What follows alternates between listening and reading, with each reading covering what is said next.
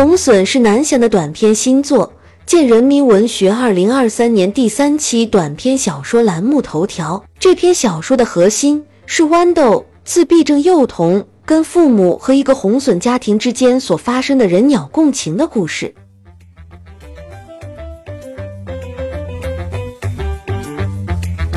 意外飞到豌豆家阳台上花盆中筑巢的红隼夫妇，在新居孵出了五只雏鸟。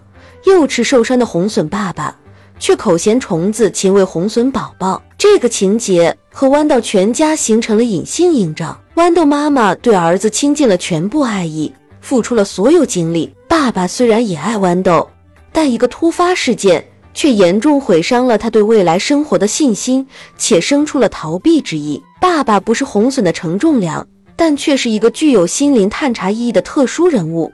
是观察小说内质不可或缺的关键节点。他因儿子病情发展耗尽了耐性，进而心生绝望。尤其是豌豆挪桌上的砚台不小心滚落下来，把做父亲的砸成了脚面骨三处粉碎性骨折。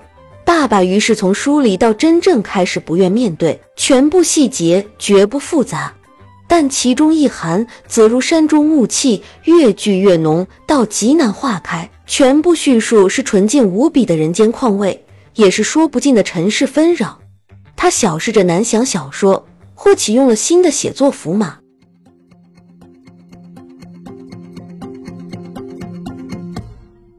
近些年，南翔几乎所有的文学书写都有着明显的演变，特别是他的短篇创作，显示了让我吃惊的别样构型，形成了短篇小说的密写点。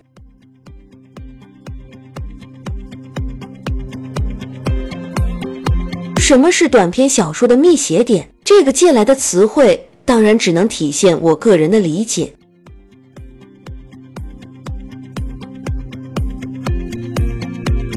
一是与自然保持稳定性互动，引擎鸟可以做替换代入，像契诃夫家书中吉隆尔统治地明知为常会的精灵，而南翔新作则实写为红隼，以探查角色态度，并看清人性表里。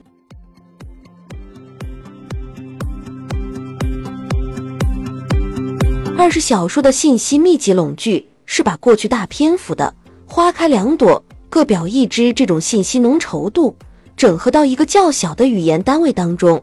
像红隼只有九千多字，却集中了天地人事情思觉道等诸多元素。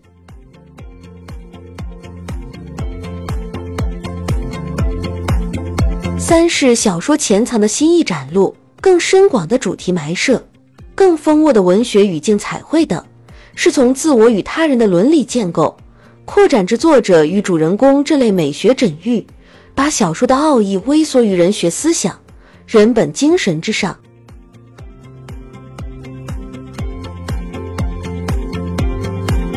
进至红隼内部，我们可以发现，整个小说构型，即是以人学视角关照小说世界。从而推动或兑现人文理想的预期更新和实践更新，将文学文本跟现实场景相区别又相交织，从对将完成和未完成两种人生学问的穿球，去表现人的边界性和边缘性，这是一个很隐秘，所以极易被忽略，而且十分显见的构型。南翔这个短篇，恰如列宾写给契诃夫的信里所说，情节并不复杂。却最终竟能生发出如此巨大的人类思想。我们无需给红隼贴上过于耀眼的标签，但当你读到如下密写点之际，你难道不会心有所动？作家的细节安排应该是大有深意的。红隼爸爸扎撒着翅膀，仍然顽强出去觅食，甚至在红隼妈妈两次没有胃口时，他就衔着虫子在爱人面前左右晃荡，直到他一口啄食了，才像得胜班师的将军。昂扬的在花盆边转圈子。我想说，南翔绝不仅仅是在看红隼，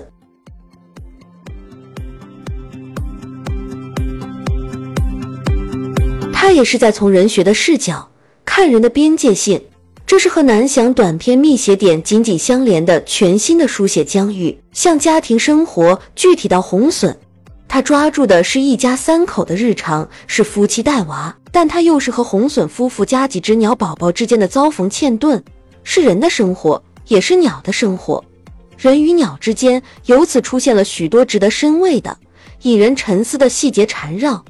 像豌豆仔细观察红隼妈妈跟鸟宝宝喂蚯蚓时，那现出的一脸欢悦，还有豌豆爸爸妈妈各自对儿子的照拂感受，特别是豌豆爸爸脚背被儿子不小心砸了之后，出差逃避的选择与其心理影像等等，人的边界性与烟浮现，这些内容实际又牵涉到自我与他人的伦理关系，也关乎作者记心和对角色的期许。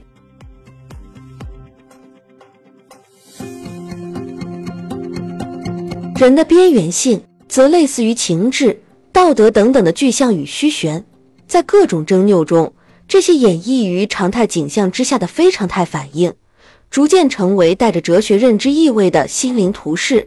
就像作者的小说梗概所介绍的那样，它很丰富。展开一点说，它是脆薄的，又是坚韧的；既是无杂的，又是干净的；它是枯涩的，又是温润的；既是微寒的。又是和暖的。总之，相关书写这种边界或边缘性，又成为检测人的良知的事迹。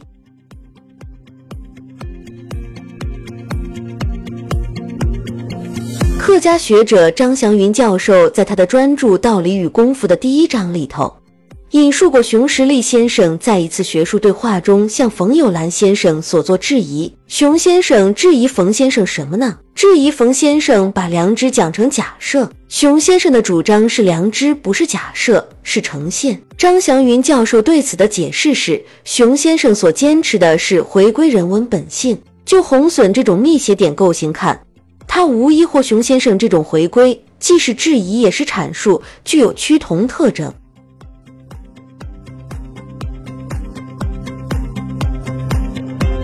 所有边界性也好，边缘性也罢，他们要么是将完成的，要么是未完成的。能看到头的是将完成的，像豌豆妈妈穷尽办法治儿子；看不到头的是未完成的，像豌豆爸爸妈妈今后的关系，像红隼会不会飞离这个家，这都是南翔密写点的重要依托。红隼是一个写自闭症儿童的小说，多数作家或许会把主要着力点。放在父母含辛茹苦、劳累却很难获得回报的催泪故事的讲述上头来。红隼当然也写了相关情节，但作家不是要反复冲击人的情感体人底线，而是把简单故事所蕴蓄的文学意义挖掘出来，使之具有王元化先生所述契诃夫作品那样的美学特征。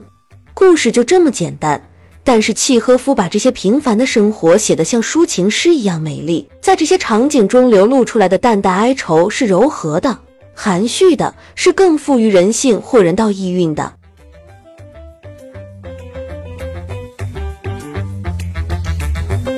我没有想到南翔会写这样一个城市题材小说，它的许多元素都是远离城市的。却和城市巧妙地形成了互文。它事实上是一个非传统意义上的小说，或者说，它是评论家心目中的更高层级意义上的小说。它不再是以纯粹的故事强度为结构考量，而是从多侧面、多视点、多维度观察故事，以心智拉升其价值层次。